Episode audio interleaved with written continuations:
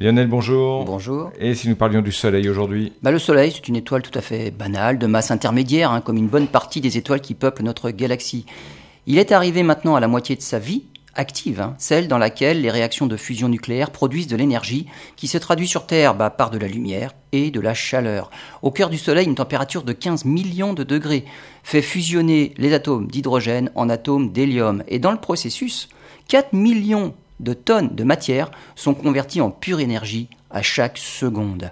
Mais même à cette vitesse, il reste suffisamment d'hydrogène pour qu'il produise encore de l'énergie pour les 5 prochains milliards d'années.